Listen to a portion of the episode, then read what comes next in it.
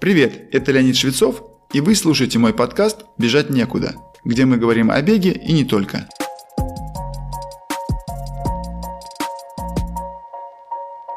Сегодня мы поговорим, что такое пульсовые зоны, или, как я их люблю называть, зоны энергообеспечения.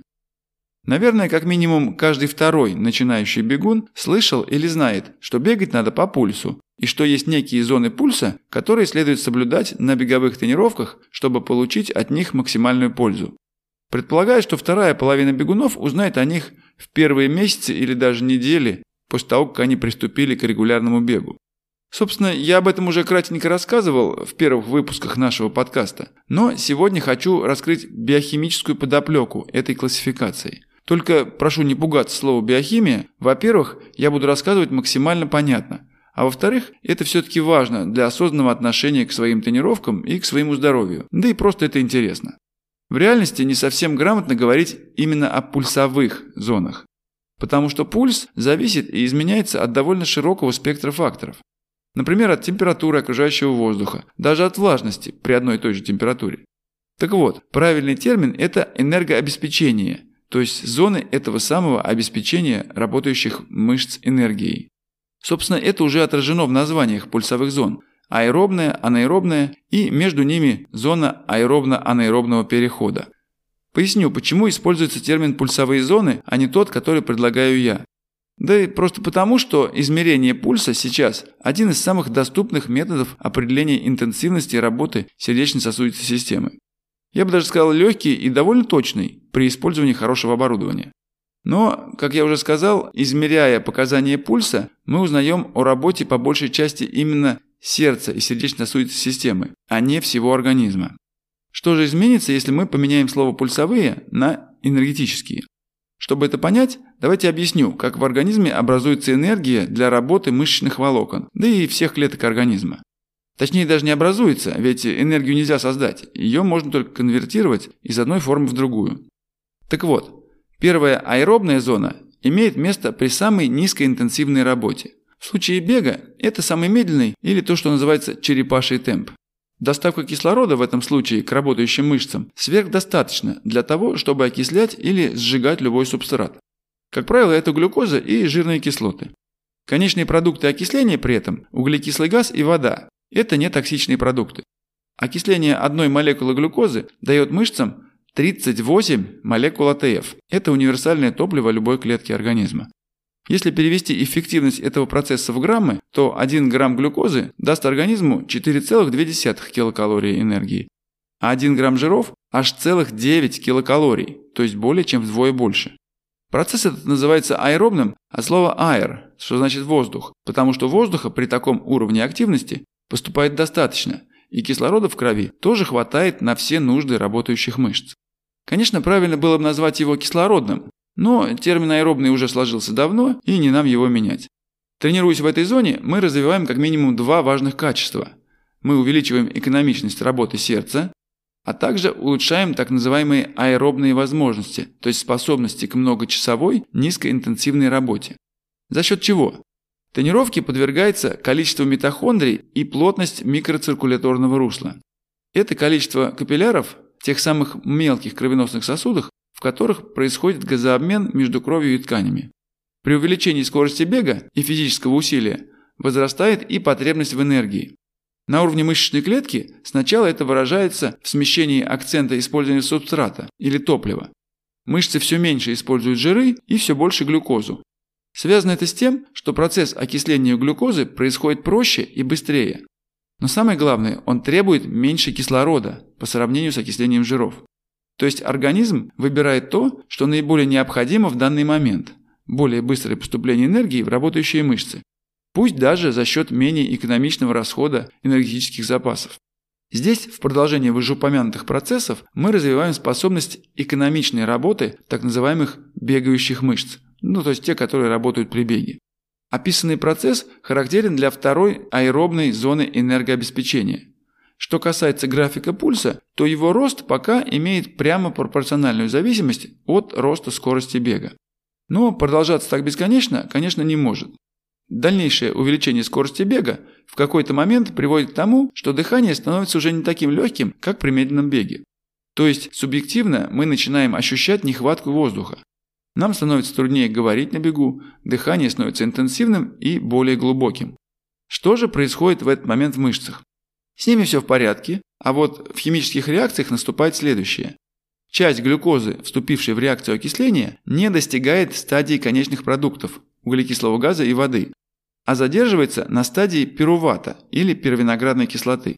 Это такая промежуточная стадия распада глюкозы, которая представляет из себя две молекулы с тремя атомами углерода. При недостатке кислорода пируват конвертируется в лактат или известную большинству молочную кислоту.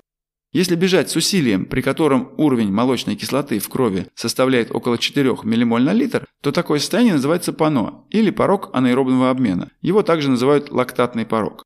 Оно примечательно тем, что бегун способен терпеть и физически переносить его несколько десятков минут без снижения скорости бега. Поскольку описанные химические реакции обратимы, то есть могут протекать в обоих направлениях, то снижение скорости бега повлечет обратную конвертацию лактата в пируват, а последний направится по пути дальнейшего окисления до углекислого газа и воды. Фактически, когда мы бежим на уровне пано, то мы как бы балансируем на стадии синтеза избытка лактата и утилизации его работающими мышцами. Это состояние в англоязычной литературе описывается как comfortably hard или комфортно тяжело. Как я уже сказал, в среднем так можно бежать несколько десятков минут. Начинающий бегун, как правило, может пробежать 25-30 минут, бегающий регулярно около года 40-50 минут и высокомотивированный квалифицированный бегун около 1 часа. Отмечу, что упомянутый мной показатель лактата в 4 ммоль на литр не является точной константой, он может отличаться у разных бегунов. Но с практической точки зрения для обычного бегуна это не так важно. Гораздо полезнее знать значение ЧСС и скорости бега на этом уровне. Если знать их, то дозировать интенсивные тренировочные нагрузки будет намного легче, и делать это можно правильнее. И да, это же позволит выбрать правильный темп бега на соревнованиях и в итоге достичь наиболее высокого для каждого бегуна результата. Небольшой отрезок графика интенсивности бега чуть выше и чуть ниже пано составляет область так называемого аэробно-анаэробного перехода – или третьей пульсовой, или, как мы говорим, энергетической зоны. Конечно, нам интересно, а что будет, если и дальше увеличивать скорость бега? Ну, станет еще тяжелее. И дыхание уже будет, как мы иногда говорим, не хватать. А поскольку воздуха не хватает, мы пребываем в анаэробную зону энергообеспечения. Внешне она характеризуется очень интенсивным дыханием, значительным, даже в прохладную погоду, потоотделением и быстро нарастающим утомлением. Если вы находитесь в истинно анаэробной зоне, то время работы на такой интенсивности обычно составляет несколько минут. После человек вынужден либо снизить скорость бега, если это тренировка или соревнование, либо отказаться от дальнейшего движения, что обычно бывает при тестировании. Но и на соревнованиях такое тоже бывает, если бегун не понимает, к чему он вообще идет. Такое происходит из-за того, что когда мы превышаем пано, это приводит к накоплению молочной кислоты в мышцах. Какое-то время бегун способен продолжать борьбу с собой, но в определенный момент кислотность мышечной ткани достигает такого уровня, что миофибрилы просто не способны больше сокращаться. Если волевые качества спортсмена очень высокие, он или она может довести свой организм буквально до полубессознательного состояния, но остановиться все же придется. Что же происходит на уровне биохимии? Ну, все то же самое. Существенная часть глюкозы в мышцах остается на стадии лактата пирувата, что приводит к ее избытку и накоплению. В условиях интервальной тренировки, когда прекращается очередной быстрый интервал или отрезок бега, в организм продолжает поступать большое количество кислорода из вдыхаемого воздуха. И это позволяет мышцам повернуть реакцию окисления лактата по аэробному пути, то есть до конечных продуктов, углекислого газа и воды. То есть мы как бы раскачиваем качели, доводим уровень закисления и кислородного долга до высокого уровня, и потом позволяем организму компенсировать этот долг. Таким образом, мы тренируем этот механизм анаэробного энергоснабжения, то есть улучшаем способности мышц работать в условиях кислородного долга. Это и есть так называемая четвертая, или еще ее называют интенсивная зона энергообеспечения. Что касается пульса, то здесь он ведет себя уже не так предсказуемо, как до уровня пано. Во-первых, его рост становится нелинейным, то есть он растет медленнее, чем увеличивается скорость бега. У некоторых атлетов рост пульса может вообще прекратиться, все это связано с лимитом возможности увеличения транспорта кислорода кровью, а также способности сердца к увеличению частоты сокращений. Уже одно это является индикацией того, что достижение максимальных показаний ЧСС не означает гарантированное нахождение в третьей, четвертой или другой зоне. Теперь несколько слов о пятой или максимальной зоне. По сути, это работа, э, там бег или любая другая физическая работа, на максимальном усилии. Подумайте, сколько секунд вы сможете бежать с максимальным усилием, чтобы при этом скорость бега была более-менее постоянной. Ну, мой ответ это 20-30 секунд. В реальности же мало кто сможет пробежать с истинно максимальным усилием даже 30 секунд. И вот почему. Первые 8 секунд интенсивной работы мышцы потребляют энергию креатинфосфата, вещества, запас которого всегда есть в мышцах в состоянии покоя и которое позволяет развить максимальное усилие. Но оно заканчивается через 8 секунд работы с максимальным усилием. И дальше мышца вступает в гликолиз, анаэробный механизм в своем чистом виде. Это когда одна молекула глюкозы расщепляется на две молекулы пировиноградной кислоты. Помните, я говорил об этом в самом начале. Так вот, этот процесс дает мышцам целых две молекулы АТФ – универсального энергетического вещества клеток. И это на самом деле очень мало. Чтобы было понятно, насколько это неэффективно, скажу, что та же молекула глюкозы, прошедшая полное окисление, дает к этим двум АТФам еще 36 молекул. То есть процесс аэробного окисления в 18 раз энергетически более эффективен, чем анаэробный. Но максимальный режим ограничен несколькими десятками секунд времени не из-за возникающего дефицита глюкозы, а из-за лавинообразного закисления мышц. Попробуйте это сами. Выйдите на стадион и пробегите полкруга с максимальным усилием. К концу этой 200-метровки ваши мышцы будут гореть огнем от закисления. А сами они будут ощущаться, как будто это вата. Не случайно многие, в том числе я сам, считают самые тяжелые дистанции из программы легкой атлетики 400-метровку. Именно на последних 100 метрах этой дистанции спортсмены испытывают самый жесткий ацидоз, какой только возможно достичь.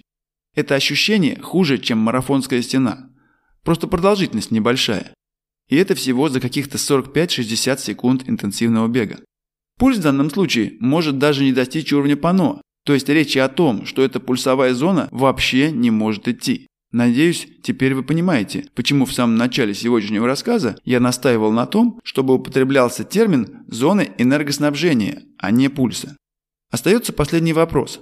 Зачем нам тогда тренироваться в этой зоне, если она такая страшная и даже ужасающая? Во-первых, никто не заставляет вас работать в ней все 20 или 30 секунд. Во-вторых, не обязательно бежать прямо с полной выкладкой. Не забывайте о необходимости поддерживать расслабленную работу рук и торса, да и ноги тоже не стоит закрепощать. Ну а главное, что мы достигаем тренировкой с максимальным или около максимальным усилием, это развитие силы и нервно-мышечной передачи, она включает в себя и скоростные качества, и двигательные, то есть правильность движений. Именно поэтому развитие техники бега мы достигаем за счет силовых упражнений и специальных беговых упражнений, выполняемых в максимальном или около максимальном режиме. Просто мы зачастую не ощущаем его таковым, либо из-за кратковременности усилия, либо по причине неполного вовлечения всех мышц в работу, а только части из них. Это было по возможности упрощенное объяснение, что происходит в организме с постепенным увеличением интенсивности физической работы, например, увеличение скорости бега.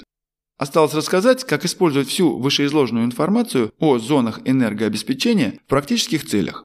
Итак, самое главное – это понимать, что для получения наилучшего тренировочного эффекта бегуну следует тренироваться в разных энергетических зонах, чтобы полноценно развивать разные физические качества, необходимые в беге.